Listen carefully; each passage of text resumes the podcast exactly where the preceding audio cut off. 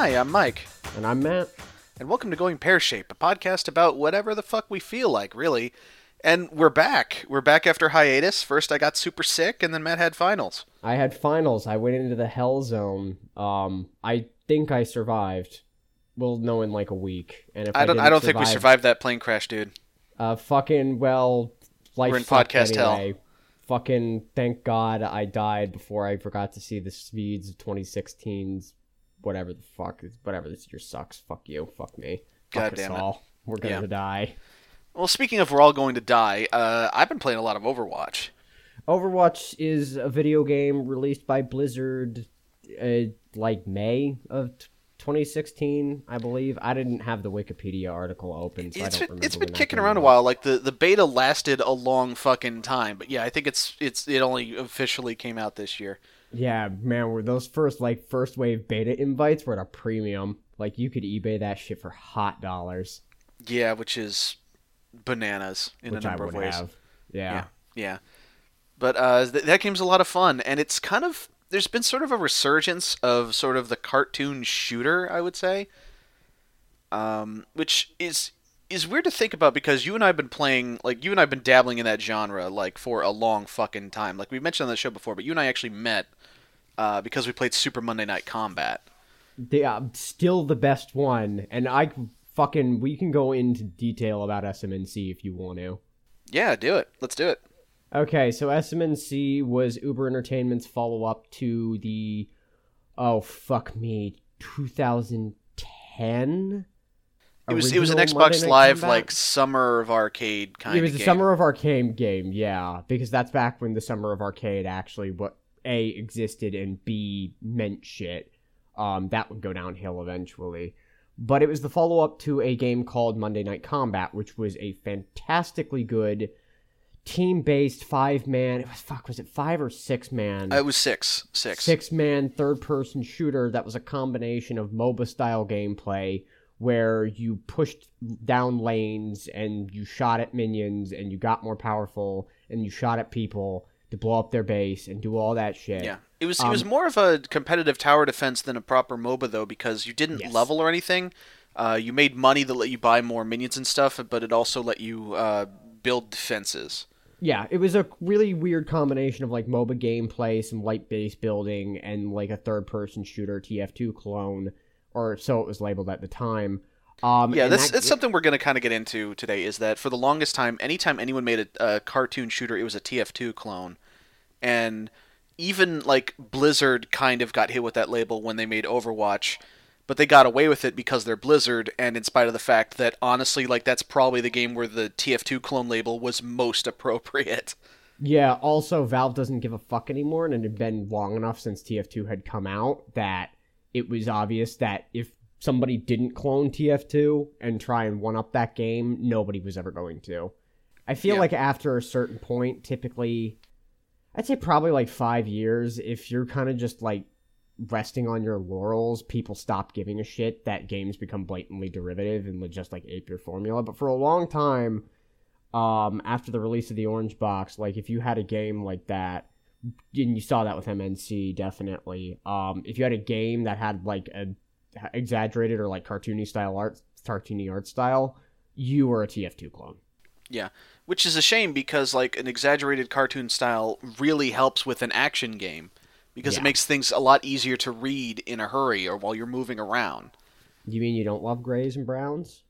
No, I'm not a fan. Uh, I would I would say I'm not a fan of that kind of thing. That I mean, there were actu- some- Oh, go ahead. There were some very very misguided attempts uh, to do things in the TF2 style. Do you remember Battlefield Heroes? Oh my god, I do. Yeah. That game actually went for a long fucking time. I want to say it was actually pretty successful, but that It- game, It has Yeah. it, it had its moments and it had its downsides.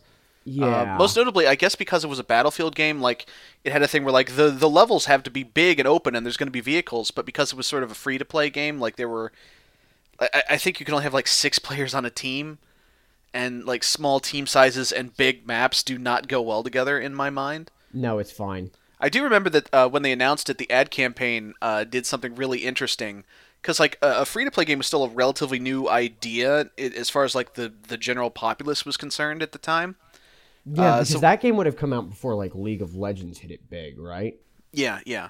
And one of the things, like, they made a joke about the fact is like, yeah, you don't have to pay for it. You don't have to, you know, uh, and and like they're they're saying like it's just free. You go and play it. And one of the things uh, that they says like, and and you don't have to pirate it. And like this official trailer for an Electronic Arts game showed a picture of the Pirate Bay with a with a, like a Ghostbusters no symbol on it.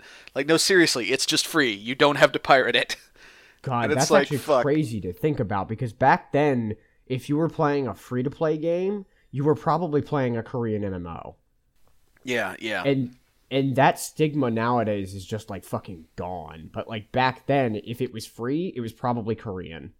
Yeah, but it definitely didn't escape the uh, the the TF2 clone stigma. I will say one other cool thing about Battlefield Heroes was the the theme music. The theme music was kick ass. Yeah, I actually got it uh, on an MP3 back then, and it's one of the files that has just kind of come with me, jumping from portable device to portable device to computer to portable device to computer Fucking throughout like the some, years. Some people pass like firearms down in their family. Some pass silverware down. You're going to pass down a USB stick with the Battlefield Heroes MP3 on it. Yeah, and all, all the music I pirated in high school. oh my god, you pirated like three Linkin Park albums you never listened to, Oh God. but they're on there. hey, do you want do you want a because it was copy of. Jenny Says by Cowboy Mouth? I've got no, it. I don't. I don't want a fucking copy of Jenny Says by Cowboy Mouth. But if you have any fucking Smash Mouth albums, I'll take those. I know you fucking have those too. No, I don't actually. What? Um, I, I, okay, so th- when You're the Man Now Dog, which would be a whole nother fucking thing to explain, um, released its, like, soundtracks, quote unquote, like just the music from its biggest memes at the time. Uh, one of them was Walking on the Sun by Smash Mouth, so I've got that. Uh, but that's it. You're I don't like even the have one All-Star. motherfucker who unironically loves Smash Mouth, and you don't have any pirated Smash Mouth albums. No. The fuck are you even good for?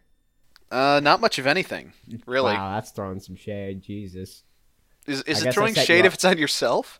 Um, I, I think I don't know. I'm not like I look. I'm I'm not an academic. I don't know how to judge that. Okay. Okay. Uh, but God. yeah, yeah. So Battlefield, Battlefield Heroes, Heroes. existed, but let's You let's know, get back to. Uh, Yeah, I will say I think Battlefield Heroes art style was actually pretty good. no, it was. I'll give the game credit. Um, but yeah, Battlefield Heroes was actually another example. God, I had like pseudo forgotten about that game. I was super bitter too because Battleforge got shut down and Battlefield Heroes kept kicking, and I was like, "This is bullshit. There's no justice in this world," which is true. But I was about what was to really Battleforge? was a weird, originally pseudo pay to play, free to play game that was a really weird combination of a collectible card game and a real time strategy game that was really ahead of its time in a lot of ways and was super good, but like never quite found its market niche and wound up dying after like four years. Which admittedly is better than a lot of games, but still. Yeah, that that's, that seems like longer than a lot of sort of failed games get. Is four years. Yeah. Uh, speaking of failed games, SMNC. yeah, God, So Like, that we've, game. we've hinted at it before, but like, man, I miss SMNC. I'm still mourning that game. everybody who plays okay so i i'm not bullshitting you when me and a friend were playing paladins i took the name cheston in that game because i thought we were going to play it like four times and we were going to uninstall it because i thought it was going to be shit that actually surprisingly that game is much better than i thought it was going to be and i'm still playing it We'll get to Um, that. Yeah. But yeah, I took the name Cheston, which was one of the characters in SMNC, because I thought Paladins was just going to be dead on arrival. And somebody actually recognized my name and partied up with us because we were the only two other people he'd ever seen who played SMNC. and if you play SMNC, you are et- and you liked that game and you didn't bounce off it immediately, you are eternally cursed in, with some Sisyphean bullshit where you are constantly searching for another game that plays like SMNC. And a lot of those folks are going to end up in Paladins because it's made by Hi-Rez, the folks who made Smite. And when SMNC went under, Smite was getting rolling in its early beta. And while it, while it's not a MOBA third-person shooter hybrid, it's a third-person MOBA. And so a lot of folks from SMNC, like when that when that ship was clearly sinking and the rats started abandoning, a lot of us went over to Smite. Yeah. So I'd imagine if and any folks that went from SMNC to Smite and were still with Smite when Paladins started rolling out, probably also jumped to paladins. Yeah, God, rats sinking. Uh, the rats leaving the sinking ship metaphor is apt too, because holy shit, SMNC's community was a goddamn shithole. It was. Fuck there were a number. Of, like the game itself was fantastic, but there were problems, and most notably among them was just how ridiculously toxic. And I think I think that one of the things we we've kind of talked about off the air, and we'll probably talk about like as this discussion goes on, is there's something about the the shooter MOBA hybrid that is just fucking cursed. And I think part of it, and we even speculated about this at the time, I think, years and years ago when this was still going. Like, because MOBAs tend to have very toxic communities, and shooters have to tend to have uh, very toxic communities. So when you have a shooter MOBA, instead community wise, instead of getting the best of both worlds, you're essentially getting the worst. You really are. I don't know what it is about like shooter MOBAs and just being magnets for total assholes, but shooter Mo- shooter MOBAs are just like magnets for total fucking Yeah, assholes. and, and we say get that as people who love shooter MOBAs and try basically everyone that comes along. Yup. so I Very- guess that makes us assholes. Yeah, I I don't know, but I guess we'll wrap up with SMNC. Um, that game was dead in like what six months? Yeah, so it- generous. it- it had a lot of being generous. Uh, maybe. I mean, the it was going in beta for a long time, but yeah, but the official. Well, okay, so there were a number of things that went wrong with that game. Some of which were within Uberent's control, and some of which weren't. And one of the things that weren't is while they were still in kind of closed beta, like they were tr- they wanted to release Steam keys to get into the beta, and I guess something bugged out and basically accidentally gave out infinite copies of the same Steam key to everybody. And so like just a shitload of people started playing the game and uh, Uberent just kind of went, "Oh fuck! Well, okay, I guess we'll just launch it. It's just open now. It's out. It's released, just as is. Push it out the door. Everyone's playing it now." And like, despite that game being really, really good, like it clearly wasn't ready for prime time when that happened. No, it, it it was not. And there were still a number of problems with like uh, trying to find solution. Like there were a lot of people that weren't happy about things that changed from M- MNC to SMNC. Because so it was a introduced, like- yeah it was a really dramatic departure from like the original monday night combat the original monday night combat was a very high lethality game that was had that was very very focused on like one thing push lanes destroy the money ball win the game smnc looked like that on its face but the way you went about winning that game was a much slower and b was much worse at giving you like feedback. One of the things about SMNC, and I believe it's one of the reasons the game failed to ever find a player base, is it was very, very bad at giving you feedback about why you were losing. Because that is a game where, despite it didn't matter how good your aim was, if your opponent had three or four levels on you, you literally like could not damage them at all, and they'd just murder you. And Yeah. that was a situation that could happen outside of your control because it was designed around a MOBA, which meant if they killed your terrible teammates and got super heavily leveled, they could come over, roll into your lane, and fucking steamroll you, and there was nothing you could do about it. Yeah, it was a real problem how fast that game could snowball, especially because it didn't do it. Basically, going from Monday Night Combat to Super Monday Night Combat, Monday Night Combat was a shooter with some light MOBA elements.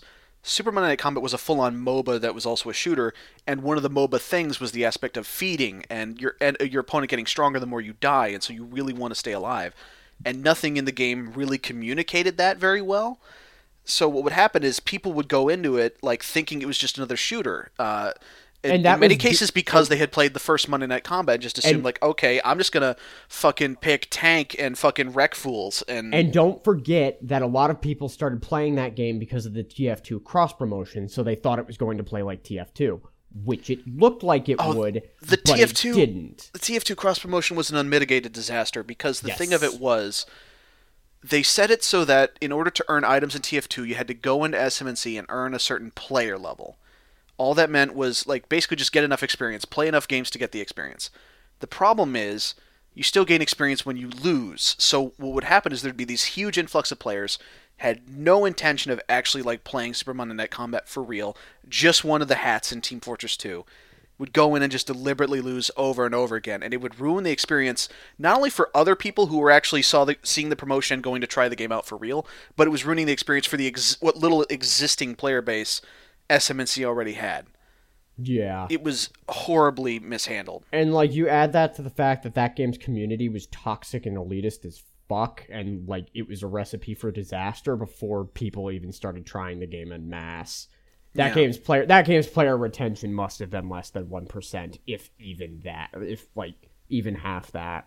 God, fucking rip. Just because like there was the game had such a great personality and all the characters were wonderful Yeah. And and like the gameplay, like the thing about that is once you understood how that game operated, that game was really good. But the problem is there was a lot of like counterintuitive bullshit in it. Like the assassin character was theoretically a character who was played like spy from Team Fortress 2. You sneak behind somebody, you grapple them, you backstab them. But the backstab in that game only did like 50% of their health and your health pool was garbage. What the assassin was actually really good at doing was sneaking behind the enemy lines and killing all of their bot waves and getting stupidly leveled, which would leave your team under level but would leave you crazy strong. But then your Yeah. team could rotate up to the jungle and no one fucking cares about this because it's way too technical for a lot of people. Yeah, but that, but yeah, like like you said, like the assassin on on its label, and also what she did in Monday Night Combat was the spiral. She killed enemies, but yeah, but her her thing in practice was she was really good at farming,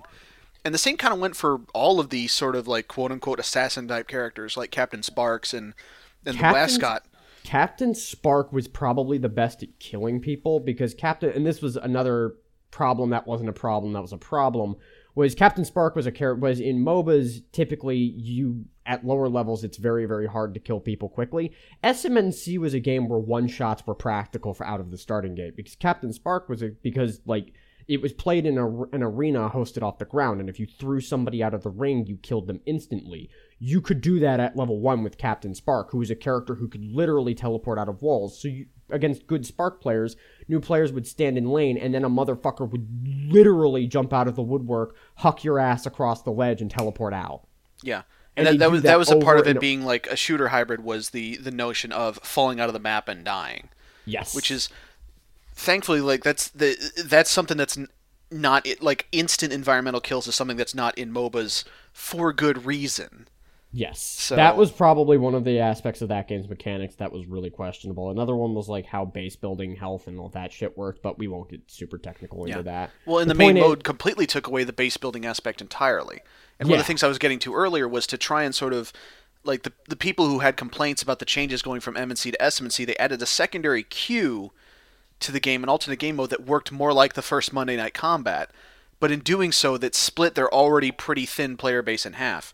And they went, and they added like they added like uh, the the horde mode. I think they called it Blitz. Like they, they like they already had a really small player base, and they they split it Yeah. repeatedly, and it's just oh god, god. Mm. Yeah. And And, it sucks too because that game was really good and I will defend it to the fucking death and the character designs were awesome. Yeah, And like you had it's like one of the, the live few. Uh, it's, it's one of the few multiplayer shooters I've ever seen that really, like, had a justified lot, like, uh, like fully realized like in-game universe. Like, I'm not gonna say the story, but like everything made sense from a narrative perspective. Like, okay, why are these teams fighting? Well, it's a televised sporting event in a dystopian future. Okay, well, how do they keep coming back from the dead? Well, they're all clones, which is also explains why you can have the same character on the other team or more than one of the same character on the same team. Like they're fucking clones, who cares? And shit like that. And and like you you'd have this running commentary from the announcers because you know giving a play-by-play because it's a sporting event. And it's funny because the announcers are terrible human beings because they're announcing a blood sport in a dystopian future. And like and like Ah. why is Da Vinci there? And like the oh my yeah, god. one of the characters is a fucking clone of Leonardo da Vinci because why the fuck not? And another one is like a fucking as a clone of a super as a fan who got super obsessed with the game and its mascot Bullseye, and then had a psychotic break when he failed to meet him, and just oh my god. Yeah, he's he's a, he's a he's a stalker of the mascot and makes himself out to be an evil version of the mascot. What's what's great is like he was just called like Evil Bullseye for a while or something in early testing, and then like the devs kind of asked the, the what fandom they had at the time to come up with a name, and everyone just sort of agreed his name should be Wascot because of course. Oh my god. The character designs in that game were super sharp. Like the final character they ever released, I think was actually one of the better ones with the Robo Hobo, who is Yeah, a yeah, one, yeah. who is like a one hit who is like a hip hop one hit wonder like MC Hammer style. With his Yeah. one song, "This Party's Well Attended." Yeah, yeah. There was they had a whole thing where like in the far, far flung future, like because music is cyclical, like early like 1980s hip hop came back, but it was the music of the of the bourgeoisie and the and like the elite overclass. So it was just it was just like old school hip hop, but about how like being polite is really great, and oh just my god. God. That, that yeah, the writing and like that's another one of the things about that game is that game was consistently hilarious. Like yeah, fuck. like that was a game that was just funny and you really don't get multiplayer games that are just plain funny where the writing and the acting is just super sharp and Man, just Yeah. the character Cheston you mentioned, like the the high class gorilla thespian yes. who like has a nice suit and beats people with his like like cane with a jewel on the end, and opera sings as some of his taunts. And one of his moves is he throws a barrel, and if if an enemy jumps over it, it'll straight up do the like Donkey Kong doo doo doo, and just fuck, man. Yeah, like they put a lot of effort into that game and it was really good and people fucking hated it. God. Yeah.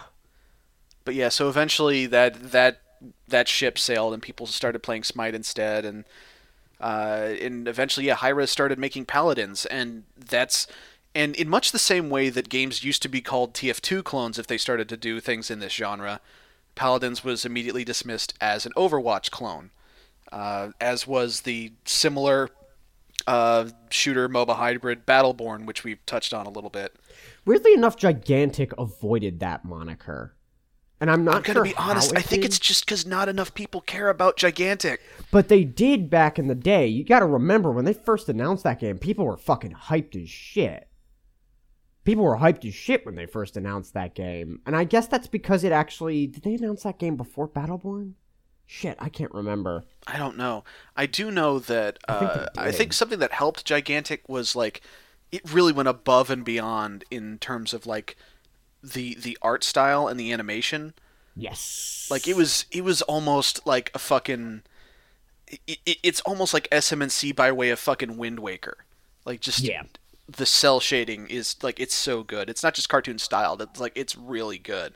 It is. But Um, that but they have that contract with with Microsoft where they were originally going to be a Windows 10 exclusive, and while that's not going to be the case anymore, that now they've got this thing where like the player base that's like Windows 10 and Xbox Live is going to be like sequestered off from anyone who play the game in any other format, yeah. and it's that like is a- that's mm, that's yeah, that is a game that like we talked about what- splitting the player base between different queues, killing a small population in the game. These players will literally not be able to play with each other. Yeah. Gigantic is a game I really hope beats the odds and does well, but right now mm, I'm not sure about that game. Its future looks pretty fucking shaky. Yeah, and kind of kind of along the same lines with Battleborn. Like, there's a lot of very interesting art design and a lot of very talented people working on it. It's just, man, a lot of the, the shit from from up top just seems like it's dooming those games. Yeah. And I mean, that's to say nothing of some of the other like kind of came and went cartoon shooters, some of which were actually genuinely good and just kind of fell off the face of the earth. Like, who's talking about Loadout at this point? Oh my god. Wow. I yeah, fucking, you forgot about Loadout. Didn't I'd you? forgotten about Loadout. Holy shit. Now, see, there's Yeah. a game that had a lot of interesting stuff going on, but like, just that just that game came out, and then where'd it go? Where I, pre- I presume it's still going. I've I haven't heard. I'm gonna check know. right now. You keep talking. Buy me time. I'm gonna check what the fuck happened with Loadout because I had forgotten about Loadout. Yeah, that that whole thing's kind of twist on on the cartoon shooter is a super custom loadouts. Like that's that's kind of that's why it's called loadout is like you can customize the guns in a lot of different ways. What kind of hamstrung that game for me is just the sheer grind. Like it's a free to play game and like the sheer free to play play grind just to be able to get all the different parts to make your weapons customizable. And also the fact that like just the weapon balancing is weird such that like you can make all kinds of crazy cartoonish almost ratchet and clank like wacky weapons in that game but like the most effective weapons are just like the boring plain run of the mill like SMG and shit. Yeah, that was a game where that's a textbook example of why player choice is bullshit a lot of times because you can theoretically have like a zillion trillion different loadouts. In pra- for practicalities though, for practicality's sake though, you're gonna have like twelve.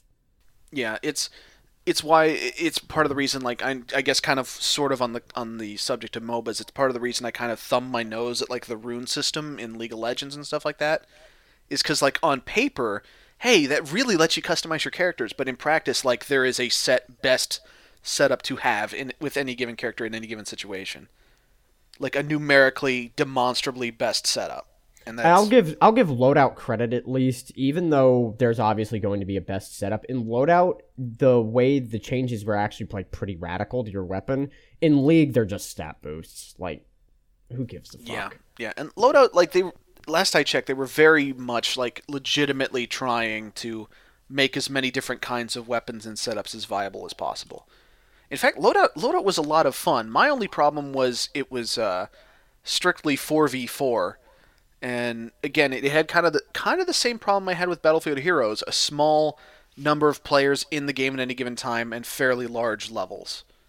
Like you, Yeah. you spend a lot of time. Like there was a there was a sprint button in that game, and it lets you move really, really fast. But like it meant that you spent more time. I think you spent more time in that game sprinting than actually shooting at each other because you always had to just try and find someone to shoot at. And I feel like just making that game, like just bumping it up to like say six v six, would have done wonders for that game. Yeah, I think loadout's dead. By the way, the last update was apparently like March 2015. Oh boy, yeah, Yeah. that sucks. Rest yeah, so- peace. So there's something about the cartoon shooter that just sends, tends to leave like the dead and the dying in its wake. Um, but also there's something about sort of the third person uh, MOBA hybrid that's just just fucking cursed. Because we talk about how SMNC basically died, Battleborn's dead on arrival basically.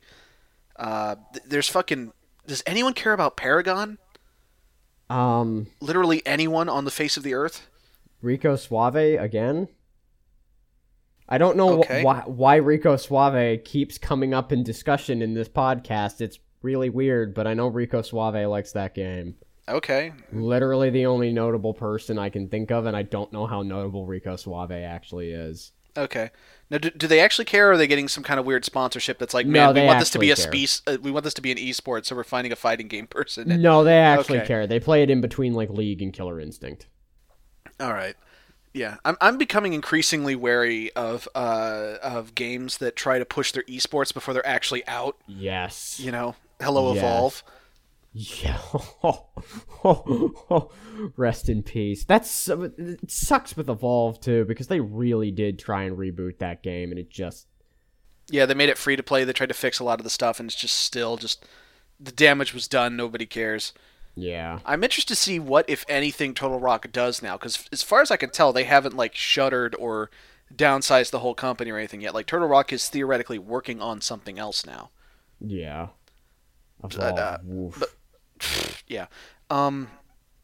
Okay, but yeah, but sort of on the subject of the third-person MOBA being cursed, and also kind of cartoon shooter. So Orcs Must Die Unchained. For the for the unfamiliar, Orcs Must Die one and two are tower defense action games. You run around shooting orcs, but more importantly, you set traps for waves of orcs. It's it is it's a tower defense game where you really get into the thick of it. Kind of the same thing as like Dungeon Defenders, if you've ever played that that kind of thing. yeah. Um, but then, Orcs Must Die Unchained is, or rather was, their attempt to turn Orcs Must Die into a 5v5 sort of PvP MOBA tower defense hybrid thing. It was a t- it was a multiplayer tower defense game, which those had already been well established well before that game came out, and I thought it was a good idea. Yeah. Player but like, but let's be real. Like they were hopping on the MOBA craze. Like that's why it was 5v5. It's why there were like set lanes instead of just like instead of like a big world where like this is just where the menus are going to walk. Like there were distinct lanes in the maps, you know, and and they were very restrictive. Like kill boxes. Like these are the places where you could put traps and nowhere else. And just like like they very much wanted to make it into MOBA, and it just it was not working out for them. And they did something very recently that I hope does work out for them. They were like, you know what, this isn't working. People like Orcs Must Die as a tower defense game. We're just gonna go back to make it a PVE game. We're scrapping the whole PvP thing. We're scrapping like the last two years worth of of like work that we've been doing on the game, like all this dev, all this time, all these. We can reuse a lot of these assets. That's okay, but like we're just we're just saying fuck it, and we're going back to being a PVE game. And so far, I really like it. I've been playing a lot of Orcs Must Die Unchained. Yeah, um, I haven't been keeping up with that game mostly because I've just been in finals hell. Nothing to do with the quality or lack thereof of the game itself. I, I honestly, I, I don't know. I I was one of the people that actually really really liked the direction of that old, of the old version of that game. I was gonna say the direction of that game. I did too because it, it did again. It felt very like Super Monday Night Combat ish. Like it's very hard to get that itch scratched these days. But at the same time, I can kind of understand why people weren't digging it. I can kind of understand why like com- combining the MOBA setup with having to like with Orcs Must Die styled like strategic traps setup was kind of a pain in the dick. Uh, also, like just the free to play model sucked. Like you really there was a lot of luck. sucked. Yeah, there's a there's a lot of luck involved, and you have to do a lot of grinding to get the stuff, and that's still true. But it's less egregious if it's PVE. If you're just fighting AIs, it's less egregious that it takes a long time to get all the cool stuff. Because when it was PvP, there was a very real chance that your opponent would have the really cool stuff, and you wouldn't, and would have a demonstrable and major mechanical advantage over you. Yes, because I was a pain remember when we ass. I remember when we played against like a five man team when we were a five man team even, but we were a five man team against another five man team who were fully kitted out, and wow, that Yeah. was an experience. Now, part part of that was it being in way. early beta and a very small population, so there wasn't really much by way of matchmaking. But still, like that was just disheartening. Yeah, and like, I mean, I can bitch all I want about that game's changing direction, but the fact of the matter is, the community hated that game, the old version of that game, straight up. No one in that community wanted like this weird, a weird multiplayer tower defense thing. They wanted Orcs Must Die, and the older Yeah. version of that game did not play like Orcs Must Die, and the new version does. And Yeah, and kind of the same thing happened with Dungeon Defenders. I, I have not played that. Um, I'm so I, I can't speak to it directly, but apparently that happened with uh, Dungeon Defenders too. They were trying to turn that into a MOBA for a while, but then like the guy who was doing that, like in charge of doing that, left the company, and then like as soon as he was out the door, everyone else in the team was just like, "All right, fuck it, we're going back to PVE." yeah, apparently that Fuck that was- guy. Yeah, apparently that guy was a gigantic douchebag. Like literally. Um Yeah. But yeah, from what I've gathered though, Orcs Must Die Unchained was a far more honest and far more real because like the team said on working on Orcs Must Die, we're like we were really passionate about that and frankly I believe them. I don't think they were really just chasing a bandwagon. I think that's genuinely the way they wanted to develop that game in, but the com- whether it was or whether it wasn't is irrelevant because the community said no, Yeah. flat Yeah. out. and at some point you have to do what the community like wants you know Yeah. at, at some point you have to you have to sell this product to somebody. And you know if if your most hardcore like supporters are just like man this no this no this isn't what we want. This isn't this isn't OMD this isn't what we're here for. Yeah. like you kind of yeah you kind of have to go with that. Yeah. um but yeah so uh, t- tell me a little bit about paladins because you played a lot more of that than i have. Okay, so Paladins is basically budget Overwatch, but actually much better than that initial pitch would make it sound. Um, I apparently there was an earlier version of that game that played pretty differently. Um, I have not played that version of the game. Um, from what I gather, some people I did. I did touch the early beta of that game a little bit because I, I, you know, I used, I used to be really into Smite. I haven't been playing that so much lately because of Overwatch. Um, I still like that game, but I tried the Paladins very early on, and what it was very early on, it was almost like, you know that you know that sort of custom Team Fortress 2 mode where there's like a single payload and teams are like pushing, like they're doing a reverse tug of war yes, kind of thing where you're trying to push the payload into the enemy's base, but they're also pushing it into yours. Like that was basically the game type in Paladins originally okay, and it was weird. But yeah, now it's that's- just a set like there's an attacking team and a defending team. So- Yeah, and they also have a hybrid mode where you like fight for a control point in the middle, and then if you g- gain control of that control point, then you start pushing your payload towards the enemy's base. But Yeah, it's that's not prob- like that's probably what they tweaked the the maps from that old game type into. So Which is didn't have to probably for the- those. which is probably for the best because now it doesn't take a fucking eternity and a half to play when teams are relatively even, evenly matched. I imagine that old ga- game mode is probably a nightmare. But yeah, Paladins is basically a budget version of Overwatch. Um, and it has at like and it kind of has a moniker for being kind of like a second rate game. I honestly think Paladins is a much better game than a lot of people give it credit for. Um, I think the map design, in contrast to oh, even in contrast to Overwatch's, and we'll get to Overwatch because I have some problems with that game. Um, the map design in that game is excellent. It's really, really good, and Yeah. it's and it's hard. Most to- most importantly, it has something that Overwatch is severely lacking in, and that's alternate routes around choke points. Yeah. There there are a lot of ways to maneuver in those maps. There are a lot of range bands to where longer range characters have distinct advantages over short range characters, but short range characters still get the option to do their thing and are still relevant and they get tend to get higher health pools and like harder hitting attacks to make up for it. Yeah, but I it's just think- like if your enemy is like severely like entrenched in a certain area, you can flank them. Like Like there's like let's put it this like way. just just Oh, just to be able to say that it's not it's not that it's easy to flank necessarily. It's just it's physically possible, which let's is put not it this necessarily way. the case. There's a liter- there's a reason Reinhardt is a slam lock instant pick in every fucking competitive game in Overwatch. And Less it's so not lately, because actually. Um, Oh, really? Yeah. Who got? Who we'll, got we'll talk about it. We'll talk about it. Okay, okay, that's fair. But yeah, he used to be like a slam lock instant pick in like every fucking game.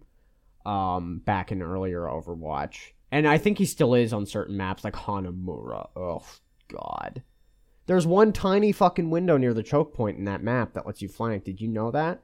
Did yeah, you and know it's, it's in the air, so maybe Did- like five of the characters can get Yeah, I was about to say, did you know that it also is in the same exact doorway and can be covered by the exact same sight lines as covering the main entrance? So it's entirely fucking pointless anyway?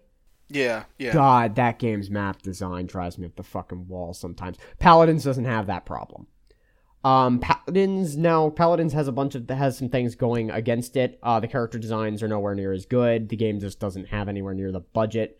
Although Yeah, Paladins so, is so for actually all the for all the very real criticisms that Blizzard gets for like eh, for specifically for the designs on the female half of the cast, like Hi-Rez is even worse about it. High Res is markedly worse. and it's something it. that's been it, like one of the running gags from the days when you and I played Smite was Hi-Rez high heels. the Hi-Rez high heels like characters where it made no sense for them to wear high heels even characters that whose feet didn't even touch the ground because it's a game about gods and goddesses and some of them can Wore fly fucking high heels. they're still wearing high heels I, I'll st- I'll still give them a pass on Aphrodite because like come on, but otherwise like Jesus fucking Christ. it's it's fine that. Aphrodite looks like Aphrodite does. The problem is all of the other female characters look like also look like oh god.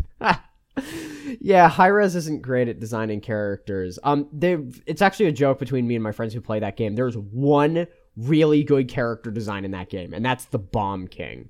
The Bomb King is the king of bombs who throws tiny sentient bombs at people to dest- and explodes them to destroy them, and is like a super over the top thespian really really good character design super funny like his you rock line. So you know the the VGS system that allows you to like yeah, so, so this is something Hi-Rez games have had in them since the uh, Tribes Ascend days, and it's just you can press V and then like some other combination of keys really quickly, like three to four keys, to instantly put some kind of message in the text chat.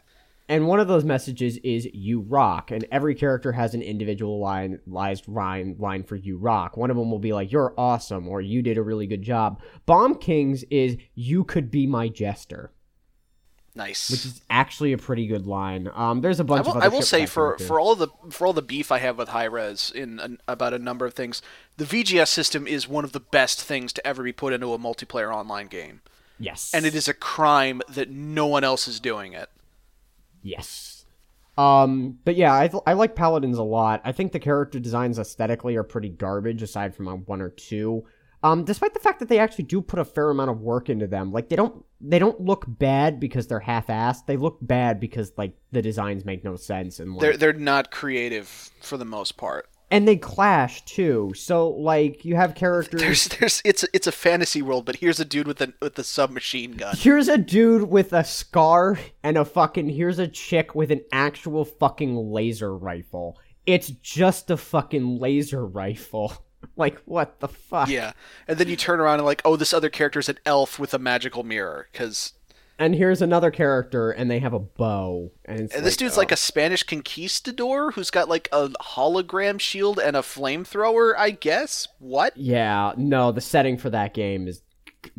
The setting for that game is garbage. I, I mean, I mean, understand it. Overwatch, Overwatch does kind of have that problem to a lesser extent, like how it like it's a game that takes place in a superhero future, and there's a guy who's just a cowboy for some reason. yeah, like, but like even there, he's using like a high-powered Magnum, and I, I mean, it's still corny, but like all the other characters. He has a gun, and like Soldier seventy six has a gun, and Pharah has a rocket launcher, and Sombra has a gun. They all use fucking guns. Reinhardt's definitely like the most questionable design. I feel because Yeah. he uses like a hammer, but even there, his, his whole thing is that he's like from a, an old German town that like keeps up the tradition of like the Crusades or something. yeah, and he's like knights. and he's like one fucking character in that game. Everybody else, you well, I guess Genji as well, but like, yeah, Genji's probably like the second. Um, Hanzo, you can kind of argue the same I don't know. thing. Like there's there's just some there's a thing about the fact that like so the the characters all evoke different genres and things like that in Overwatch, but it's it's it's a modern setting and it can it kind of makes sense for like it's it's that superhero thing where like you can still have sort of like magical fantasy stuff in a future world, but it's weird to have future stuff in a fantasy world. Yeah, and in, let's be fair and let's be real here. Overwatch is still way more consistently aesthetically designed because even though it's like a clearly designed around like a super crazy over the top comic book, I could easily believe that all of those characters take place in the same universe. I look at Paladins and I'm just like, what the fuck?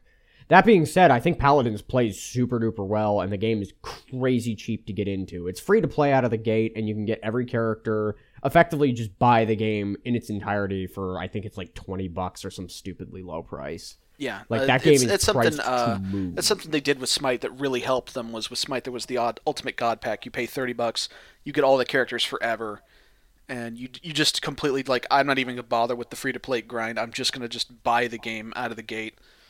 Yeah, and you're getting and you're getting a good feature complete game for a stupidly cheap price that you don't. But at the same time, like it to. also there's the option of like if you don't want to do that, you can play the game for free.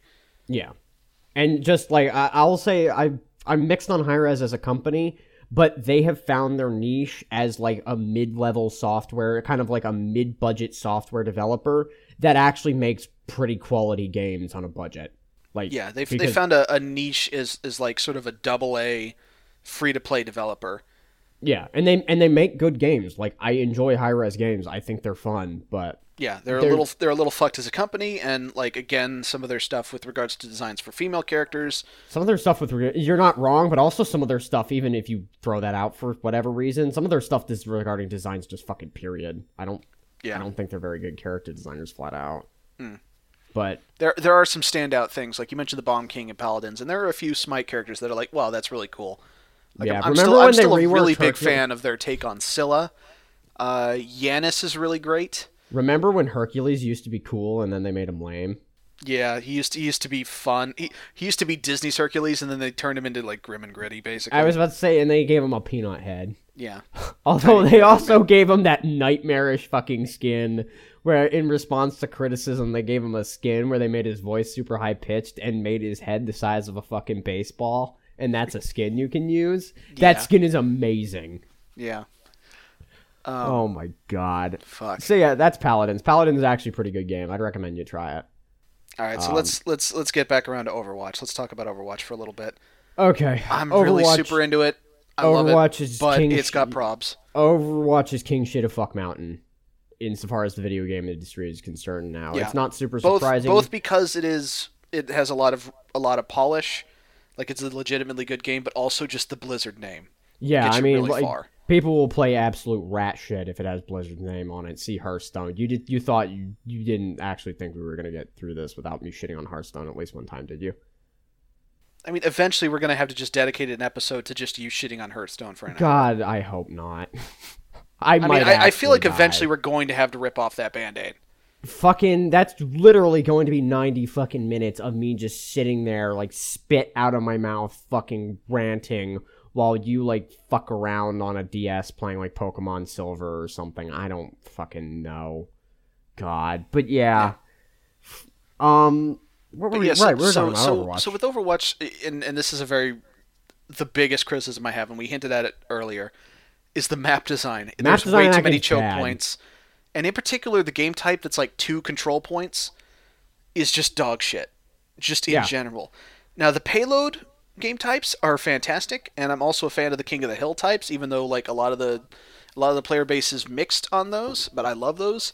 But just the the capture capture point and then capture another capture point, just the two point attack defense, just across the board is dog shit. There are three maps in that game type. and they're all terrible. Hanamura, Temple of Anubis, and fucking Volskaya Industries. And Yeah, like uh, the God. first two of those three are easily the worst maps in the game. And the third one is a contender for the third worst. I'm not sure what it's fighting against exactly, but it's It'd up there. probably fight against Ilios. I think it's I think it's the worst third worst map in the game. Free. Yeah, Um, I, I- I, I- personally like Ilios a lot, but that's because I like to play as Lucio. Are you that fucking asshole who gets in the well and just rides the wall the entire time? Actually, no. Uh, I just like booping people. Fuck off. I also like playing as Roadhog and trying to hook them into the well. You know that's fair. That's that's honest. That's playing honest because you're playing Hog. But like God, yeah. Um, that game's map. Even like at its best, like what's like the best best map in that game is like what Kings Row. I feel like it's Oh. probably Kings Row. It might be Kings Row. I think it's Kings Row, but even like at its best, Hollywood's really good too, though. Hollywood's good. I mean, the, I mean, the first point's a little choky, but hey, it's a Blizzard map, you know.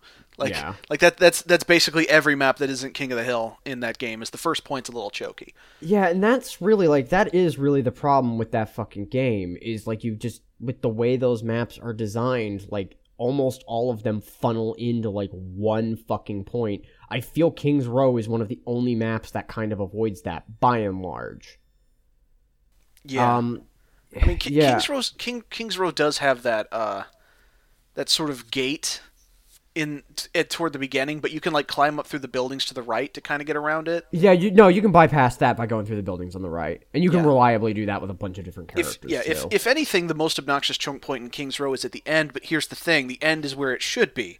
The end is supposed to be the most defensible point on the map in maps Yeah. like that.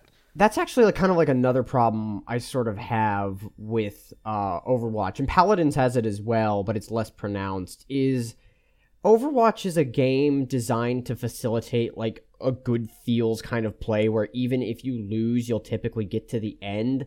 But it also has the drawback, and when I say that, so when I say that, I mean as defense in a lot of matches on Overwatch, you actually will be at a huge disadvantage in terms of like spawn times. So if you both trade evenly, like 3 3, the uh, offense has a massive advantage because they're going to be closer when they respawn and they're going to respawn faster. But with how those maps are designed, you tend to basically hit no resistance as offense until you get to the very end, at which point it swings way crazy into the defender's favor. So for me and the play arc with a lot of that game, and people are going to disagree with me on this, and that's fine. It's whatever, it's subjective opinion. Um, you don't. Everything you do in the first half of the match basically doesn't fucking matter. You're just saving time and earning more chances to bash your head against the objective at the end, and that's probably one of my. That Now, in, my, in fairness, that's that's that's been a problem with this kind of game as far back as TF2. yes, yes, Like and as, as someone who has put easily, easily, a hundred hours of his life into Dust Bowl alone. Like that fucking map. That Yeah, and I'm not going to pre- point. I am not going to pretend like Paladins is immune to this either. It's not. It's just I feel it's really pronounced in Overwatch, and I, I think again I think some of that has to just do with the map design in that game and the way it tends to get choked real easily. But I don't know. Actually, you know, what? I'm, I'm think, I've been up? thinking about it since I said that. I think 100 hours into Dust Bowl alone is probably a super conservative estimate. It's Yeah, like- probably hundreds plural.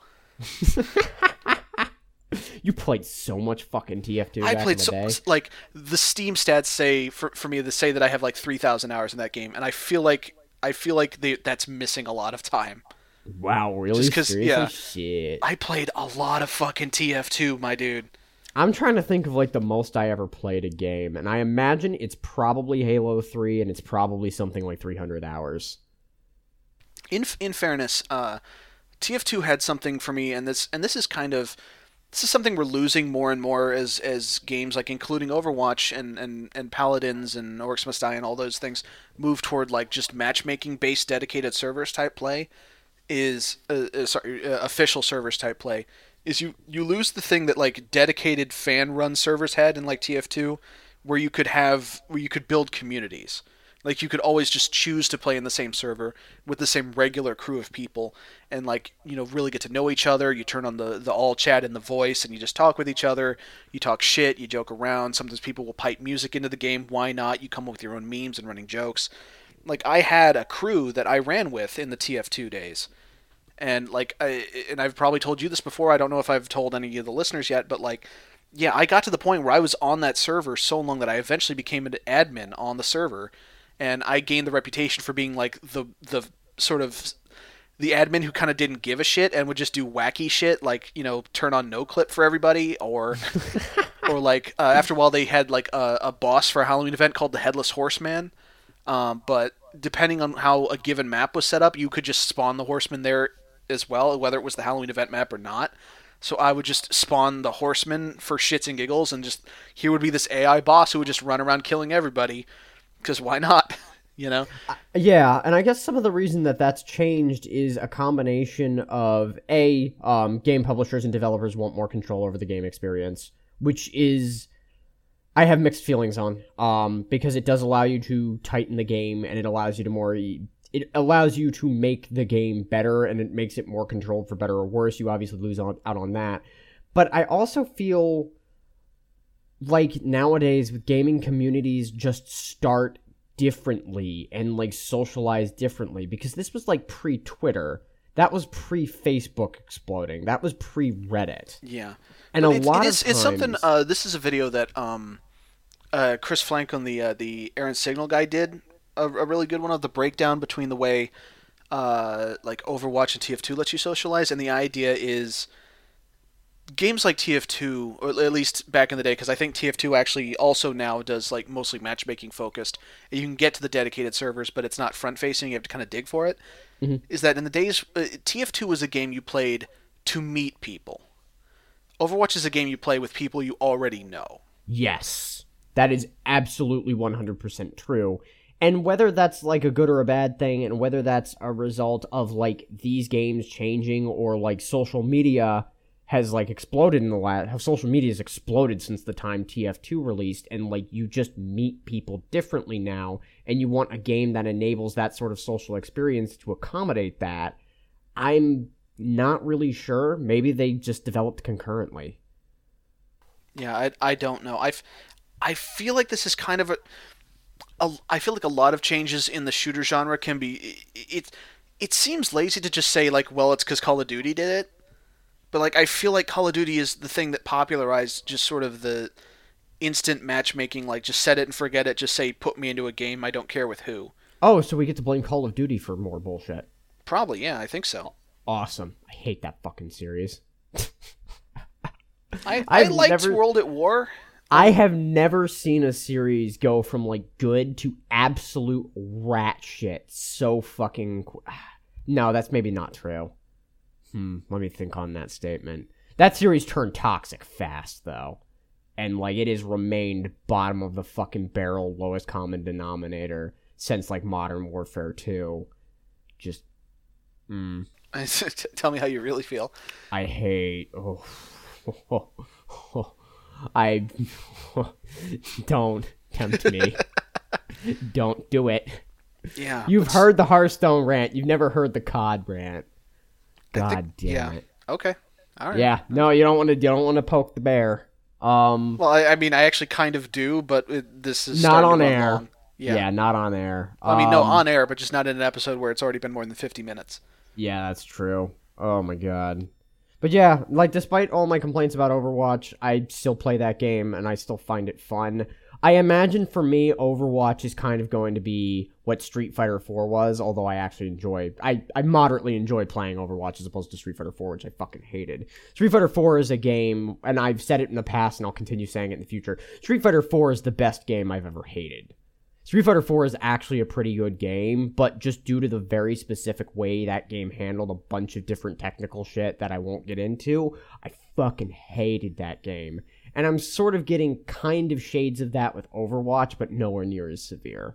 Yeah, it's a it's a very polished game, but it has some very very real issues that I I can't imagine are ever realistically going to be addressed. Like, how do you how do you address the fact that like just one of the four game types in the game and three of the I don't know. I think 13 maps in the game? Question mark.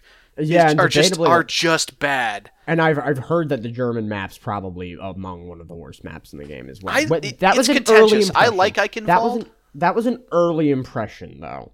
That may have been even been like a beta build of that map that I heard that from. So I, I, it's it's contentious. It- Eichenwald is a love it or hate it kind of thing. I think. okay. I'd have to like look into it and see what like the pros say, but yeah. Okay. Oh, that's right. Uh, earlier, you you said that like uh, you talked about the fact that because of the way attack defense is set up, uh, Reinhardt was an automatic pick for the longest time, and now less so. And the reason for that is uh, specifically a, a because other tanks have gotten buffed. Specifically, D.Va got buffed. Um, I know. Zarya. I, Zarya was apparently like completely out of fucking control in pro play. I know she got nerfed. I don't know how that She impacted she got a weird nerf buff. Um, she gains less charge from her shields being hit, but her her beam is more consistent now. Instead of like a being a second and a half pulse, it just continuously does tiny amounts of damage, which Okay. makes it a lot more effective against characters that run around a whole lot. Genji. Yeah, Genji. Um, what's weird is that the meta in that game right now seems to be like you, you've probably heard about the the three and three meta, three tanks, three healers, Yes. because healing is just so insanely effective I, in Overwatch. I, I thought the thing about the 3 3 meta. Well, oh, yeah, that's another thing I dislike about Overwatch in comparison to Paladins. Although I don't know enough about high level Paladins to make this claim decisively, because high is level there high Paladins- level paladins? There is, actually. The SMNC guy we were playing with was insanely good, and we asked him a whole bunch of questions. Well, I Um, mean, like, from- is there like a comp scene with a meta? Is the thing? Yes, there's there's always a comp scene with a meta. How if thoroughly that meta is explored is another question that I can't answer. But there's a comp scene with a meta. Um, Okay. But from what I can gather, that comp scene with the meta is actually way more flexible in terms of character picks. Um, which was another thing I thought was very contentious. Overwatch, like design wise, was when they limited teams to one character per team um, which was designed to improve character diversity because you'd have teams that were just like two Winston, two Lucio, two Yeah. Tracer. Like that was a super popular comp on King of the Hill. Theoretically, that makes the game diverse. In practice, what winds up happening is you see more characters, but the teams get even more stagnant. Yeah. Well, the thing is, the way things are now seems to be uh, either four tanks and two healers, or three tanks, two healers, and specifically Soldier seventy six, because he tears through Reinhardt shields real fast. Like the thing is, Soldier seventy six got a big buff, and because like each of his bullets just do a lot more damage a piece, but also his spread is wire, wider. But spread doesn't matter if you're just shooting at a Reinhardt shield. I hate the way they changed 76 as a rifle. I'm not gonna lie. No, I, like love the- it, dude. Oh, I he's, he's lo- so no. he's objectively better now. No, but like I loved the fact that he used to like you used to feather the trigger on that character, and it was like playing Halo. You still you still have to. It's just you don't have to if you're shooting specifically at Reinhardt. Okay. Okay, that's fair. That's fair. Like that's his his gun spreads wider now. Like fair. is the thing. I, I'll openly admit I haven't been keeping up with pal or not paladins. I haven't been keeping up with paladins comp scene either, but I haven't been keeping up with Overwatch's comp scene because it stagnated really fucking quickly. yeah, but the thing is like just healing in that game is so good that it's just there's kind of not any reason to not run a bunch of tanks. Um, but also uh, basically because uh, weirdly enough because Ana got a nerf where her ultimate doesn't give you a speed boost anymore. So th- there was a thing for a, the previous meta was something they called the Beyblade meta, which is where you had uh, Ana nano boost a Reaper. Well, he was doing his like uh, ultimate, and it would just be let, let her rip, and, all, and the whole enemy team would die. Um, but you can't do that anymore. And combine that with the fact that 76 got strong, it kind of pushed Reinhardt out, but also made it such that uh, Roadhog has become the most effective DPS character in the game because That's he's a tank who yeah because he's a tank who can just instant kill a squishy or at least like pull an enemy tank out of position and set them up to be burned down real fast or something like that. Um, and I'm what's fine weird is it and it's it's one of those situations where like nothing about Roadhog himself changed. Absolutely nothing but everything about the game changed around him and now he's the best character in the game You know, I'm totally fine with that because Roadhog has sucked ass since like day one, and the fact that that character is actually good and relevant now. You know what? Give him a few months. Let Yeah. people get sick of getting instant gibbed by hooks, and then you can nerf him, But give that character some time to shine. yeah And but I, the I feel but the basic gist of it is tanks in that game are really powerful because healing in that game is really powerful. Yeah, and, And- that's and- actually another kind of point with um, paladins. And paladins healers tend to have less like actual healing in contrast to Overwatch. But to trade off with that, they're not useless in a fight. Like Lucio is fucking worthless when it comes to actually killing people, but he's a gigantic goddamn stat boost for the entire team. So Yeah. you well, also his Lucio. his speed boost is something only he does. yeah, Like that's the thing is his he he is an always pick because he has a speed boost. It's not even because of his AoE healing. It's because he can let everyone move faster, which is super important in a, in like a coordinated, competitive like because it space. because it res- it effectively reduces your respawn timer because if the team gets wiped rather than taking 20 seconds to get back to the front you take 15 which saves you a fuck ton of it's, it's like the thing about Lucio and the weird thing about that character's design is that character is crazy impactful and powerful in ways that are not immediately obvious even in the slightest because the amount of time Lucio saves your team over the course of a game is like a full minute and a half it's ridiculous. Yeah. It's stupidly good, but it's not like immediately obvious. So a lot of people tend to undervalue. Well, also, like a really high level Lucio will will be able to make will be able to take big advantage of his wall riding ability, and just be almost impossible to pin down. Yeah. Like he's you're just you're not going to catch him. Although better players like better McCree's will be able to catch him because better McCree's have. Well, the, the thing is, like, people aim. aren't really playing McCree right now because again, Soldier seventy six got buffed. Oh, really? Is it fucking? Yeah. I mean, it- McCree, it- McCree's still viol uh, The, the previous situation was no one picked Soldier because why wouldn't you take McCree? free now. And now it's, it's why- why would you why would you take McCree when Soldier's on the table? So let me guess. Since D.Va's really good right now, no one does anyone run Winston. Occasionally, Yeah. So this is a Winston situation Winston's in kind of that same situation uh, that D.Va. that well, I was gonna say kind of that same situation that uh, Roadhog is in, where being able to basically being able to get picks has become the number one thing because uh, there's like you you need basically you need to get a pick. There's no like Oh my god! get, getting getting like chip damage does nothing for you. You know what I just realized? Yeah. This is becoming SMNC meta, where you slam lock veteran every game because you need to get a pick to push lanes. Yeah, basically. Holy I mean, we you and I have been saying for a long time, Roadhog is SMNC veteran 2.0. yeah, pretty much. like literally D- down to the down to the hooking people and making them fall off the map on Ilios. that was that was the thing. Like you remember, we'd go to that fucking Western map in Super Monday Night Combat, whatever it was called, like uh, like Deadlock or something. I don't fucking know. yeah, Um, like Bullseye Gorge, yeah. I think it was like Bullseye Gorge. or Bullseye Gorge, something something like that. But like yeah, just hooking people into the pit in the middle of the map. Like you, you remember, like that was something I like every time we'd play together and we go to that map. That's like Yeah, it'd just be like, a- well, Mike's locking veteran and he's gonna try and hook people into the pit. Yeah, That's our and, like- strategy. Yeah, and no, like but that and- was a and there legit used to be a veteran on the other side of the of the pit, so it'd be just like this entire match, at least for the first like five minutes or so, would would hinge on these like mind games between me and the enemy veteran No, to see it who would would- hook who. It would be the first four minutes and thirty seconds because at four thirty you start to prep for Annihilator. Yeah, yeah. Yeah, Oh god, that that was something.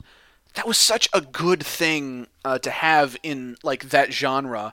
Is something like that that just happens every five minutes and like, hold on, you need to contest this thing in this like other part of the map away from the main fighting, because if you let the enemy team get it, the results are going to be devastating. the Annihilator is a really interesting kind of. Uh, the Annihilator was really interesting to me because it it brought something to the game that made it that could potentially make the game and frequently did make the game super snowball because you got the first annihilator you won the first big team fight and you just rode the momentum wave straight into wintown but there were actually a bunch of like counter strats like stall strats that were built around the annihilator specifically using like support to split push and yeah.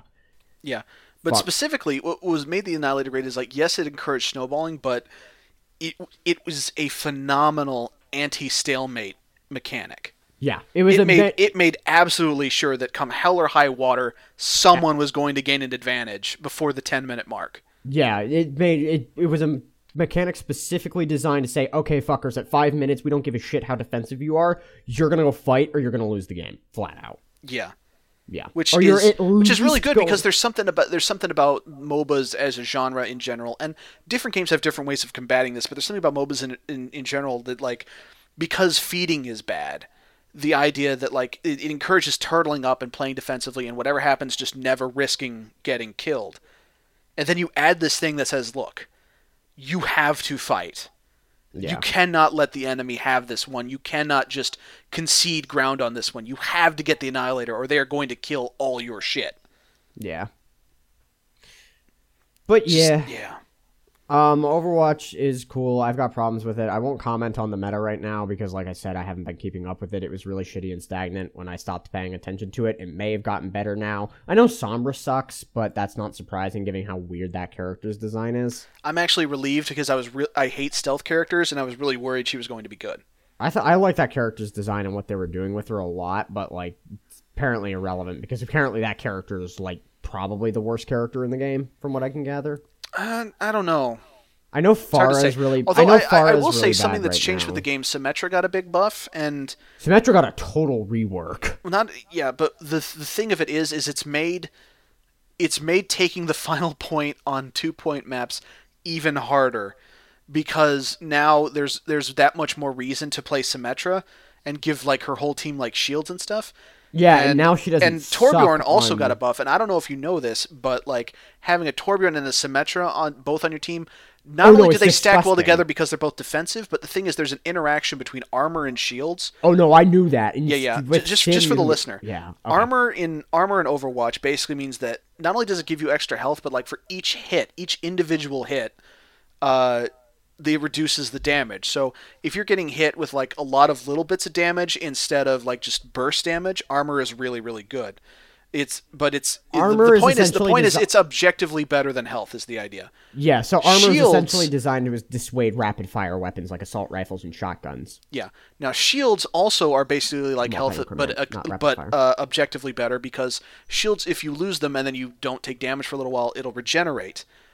The thing is, if you have armor and shields, your shields will take on the damage reducing like anti chip damage You properties of the armor. shields. Yeah.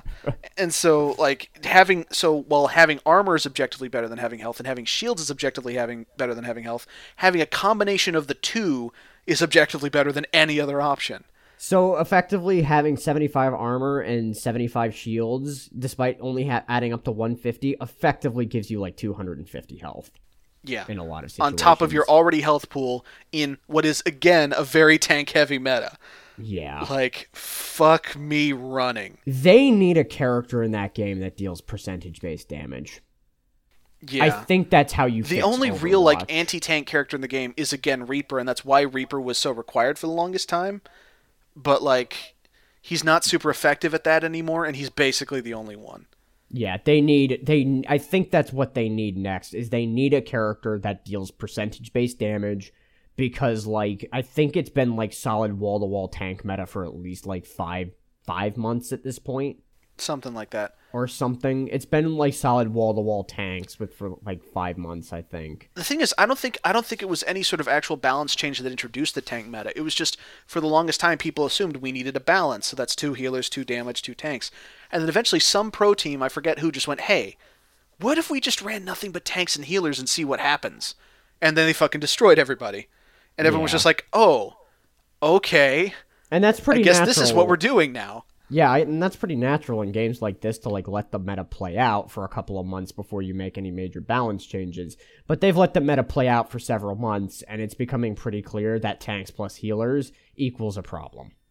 Yeah, I don't know. I'm not in tune with that game enough to tell them decisively what they need to do, but at face value, I'm thinking they probably need another another character in the game to bust tanks. They probably need to make that character deal percentage based damage. yeah, yeah. I would I would say so. Yep. Uh, so okay, so this has gone on super super long. Any final thoughts on cartoon shooters before we move on to questions? Um, nah. I don't think I have anything to add. Okay, cool. Overwatch is really good. Paladins is really good.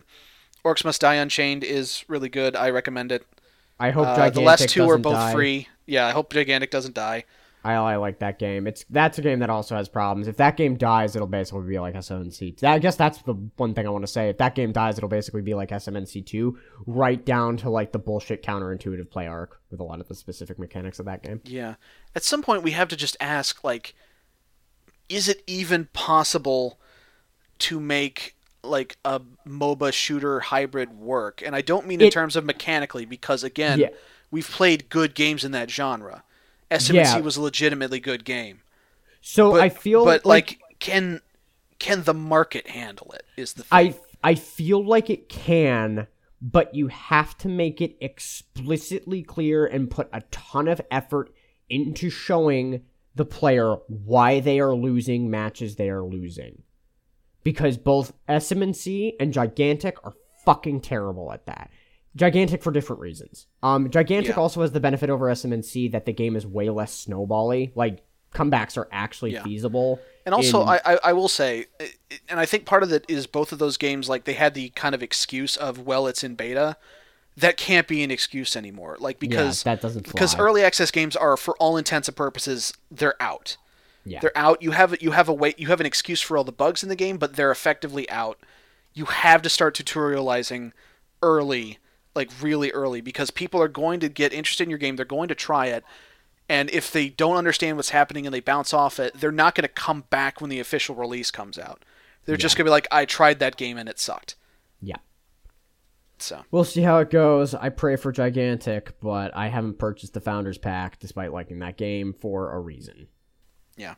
Yeah. Yeah, I I don't regret any of the money I spent on Super Monday Night Combat because I loved that game. I put a lot of time into that game, and I think Uber Ent deserved my money. But still, that is money spent on digital goods that is never coming back. Yeah, it's gone. That shit is gone, gone. Yep, it's gone, Yep. baby, gone.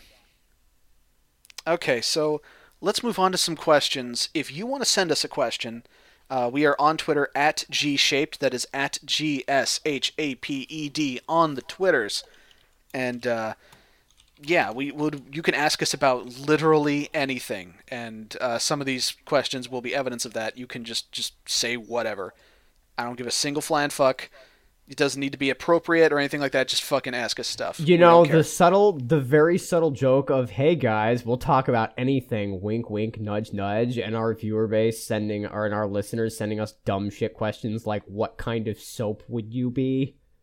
Might actually be like the funniest low key joke. on You know, I like that. I honestly, show. again, I don't want to discourage like really just perverted, super personal questions, but I actually really like just dumb, off the wall shit. Like, yeah, no, that's you be? actually really. It's I kind of want more questions like that. It's low key, but it's honestly funny as fuck, and it like, makes me laugh every time it happens. Yeah, but okay. So let's start with uh, this one is from Jordan, and it's actually a response to our last episode, which was about Homestar Runner. And It says, uh, "Speaking of the brothers Chaps, have you seen any of the Two More Eggs shorts?" No, I have not. I Okay, so let me let me explain is. this both for kind of you and for the listener. Uh, Two More Eggs are a series of short videos on the official Disney XD YouTube channel, made by the guys who made Homestar Runner, Mm-hmm. Okay. and they are legitimately funny. Okay. No, you just said made by the same guys who did Homestar Runner. I'm like fucking sold. Okay, oh, you've never heard of this. these? Nope. Oh shit! Yeah. Wow, I didn't realize I- that. Yeah, Like, no, I need to rectify this. it's it's very obviously the brothers chaps like their style of humor and everything it's it's literally just it's homestar runner style cartoons but without the homestar runner cast uh, which admittedly can kind of throw you off if a character shows up and they have literally the same voice as a homestar runner character um, like the there was uh, one of the cartoons i watched recently had uh, it's very obviously just them doing the homestar runner voice but without that weird like thing Homestar does where he uses W instead of R's, like that that home that that that, that uh, Elmer Fudd thing he does. I don't know what that's actually called. Some kind of speech impediment, but I don't know if there's a proper name for that one specifically. Yeah. But like he doesn't do that, so it, it feels weird. But like yeah, they're they're really funny. No, I'll Um, def- I'll definitely have to check that out. I was totally unaware. Like anything the brothers chaps have ever worked on is solid fucking gold, as far as I can tell. Yeah, but just So uh, go go to YouTube and just look for two more eggs. Okay. Uh, Thank you for writing in and informing me of that because I wouldn't have known. Thank you, whatever your name was. I already forgot it, and I feel Uh, bad Jordan. about that. Jordan, thank you, Jordan. Yep. Okay, and uh, this one is from uh, a friend of the show, Eric, asking on Twitter Is Twix the name for a singular bar or the combined package of two? Do you buy a pair of Twixes or just a Twix? Who gives a fuck? Well, he does. He's asking a question, and we're going to answer it. It's the fucking. It's the combined bar. It's kind of like how the plural of shaman is still shaman. I kind of disagree. I think each individual bar Oh, is God a Twix. damn. I'm not gonna argue with you over this shit. This question sucks. Okay. Eric, if you weren't you, I'd at least try and entertain the notion that this question wasn't fucking terrible, but I'll be able to say I'm sorry later, so I'm just gonna call you out and say your question sucks and you need to get a better one. Ask me something about like Mech Warrior or something. God damn. Well, he sent us three questions, so he's gonna get two more tries to get Okay, this right. Okay, two more tries. Okay, Eric's second attempt at a good question. You can go back in time and watch one person sneeze. Who will it be? Oh fuck, dude, you are so bad at this. So, God. what, what historical figure would would you want to go back in time to see them sneeze? uh, Theodore Roosevelt. Because, like, it doesn't fucking matter. Because I'm just watching a motherfucker sneeze. You know, bef- want- bef- before you digressed, I was actually about to say that Theodore Roosevelt's a pretty good answer because he's got that incredible mustache going on. Yeah, no, I think that dude would be it'd be legit kind of entertaining to watch that dude sneeze, and also I could watch a major historical figure. Well, good old TDR. Your question still sucks, though. Sorry. So, what was your response gonna be? Um, oh fuck. I mean, It's Nefertiti. so I'm- hard I'm, I'm, to- I'm gonna say Nefertiti. Okay, No I mean, it's particular really- reason. I was just like, it, you- it, it's literally just name a historical figure, and she came to mind first. Yep. Okay, that's totally fine. It's not like Yeah. this is really okay. What's, what's weird more- is Eric sent this particular question like in in like a tweet with like four ats in it. It's sent to us, to Teenagers with Attitude, to All on the Watchtower, and to Warren Beast. He just shotgunned this out to four different podcasts. It's like, hey, I want to know which historical figure you want to see sneeze. I need you, all of you to answer my shitty questions so I can gain consensus. It's very important. Yeah. And so he also sent, and his third attempt question also got sent to all those four podcasts and also to Totally Reprise.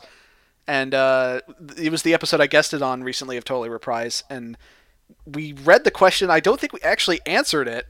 Um, it was, what's the worst thing that could be eggnog flavored or scented? And uh, I think we just kind of wound up going into a weird digression about the fact that neither Ashley or Molly have ever tried eggnog. Okay. Um, I have an answer for that. Okay. Dead bodies. Huh. Because you wouldn't be able to find them, and there'd be a rotting corpse in your vicinity, which is a problem. Okay. Um, I th- I feel like this question is impossible to answer because I love the, both the taste and flavor of eggnog, and I feel like yeah, but I you feel- don't you, want you know that. what you know what I'm no, gonna say. The worst the worst thing to have uh, eggnog flavored would be something you shouldn't eat Yeah, I because was then gonna you say. couldn't that- taste the nog. I was about to say. I was going to say like put like bleach or something because then you can't drink the bleach because you like kill yourself because you're drinking Yeah. fucking bleach. Yeah, eggnog's real good though. It is, and assuming you didn't drink the bleach, I guess it would still make your clothes smell nice, huh? Yeah. Hmm. Oh man, eggnog that's- eggnog scented laundry detergent, which should, I, I should be a think it I think it's legit like dead bodies. Okay, that's a I, solid I think answer. it's I think it's actually bodies. Okay, yeah. Yeah, okay. All right, so that's three questions asked and answered, and uh, Well, I, and Eric give him- generally insulted. yeah, I'll give him credit. I think that last question was actually okay. Okay, so he did it. Third Yeah, time's the did it. charm. Third time is Woo! a charm. Good job. Yeah, nicely done. And again, if you want to ask us questions, uh, and they can be of any quality, I mean, I can't promise Matt won't insult you for it. Um, but again, send them to us on Twitter at gshaped at g s h a p e d. We will answer questions about literally anything. You can take that to mean dirty or just off the wall or whatever, you know, or just just anything. Ask us some questions. Uh, and I feel like that's gonna do it for us. This one's run super long. Yeah, but it was always going to. There like wasn't. There was no way that this wasn't going to go long. Yeah, and I feel I feel like there's still more stuff we could have talked about on on Oh, like yeah, about these you- shooters, but like yeah, we we got to stop at some point. Yeah, like I could have gone off about like gigantic. We could have gone way off about SMNC. Yeah, and you know what? We'll pro- we'll probably come back to these topics again in the future date. You know, there's Yeah, no we reason we can't will. repeat this shit. Fucking do an SMNC Christmas special. Fuck, I think that game's beta like started around Christmas time, like 2011. Ah, Something like God, I fucking it rip it, did. rip in peace. Yeah, you know what? I'm almost positive it did because I remember like it snowing out, getting like fucking snow in the south when I was playing fucking SMNC on my computer downstairs. I'm like, the fuck does it snow in Georgia? Yeah, Oh, wow, man. that's a crazy blast from the past. Holy shit. Man, SMNC was real good. Yeah, rest in peace. Fuck. Yeah. Well, anyway, so that's going to do it for us. And uh, for going pear shaped, I have been Mike. And I've been Matt. And always remember diddle yourself constantly.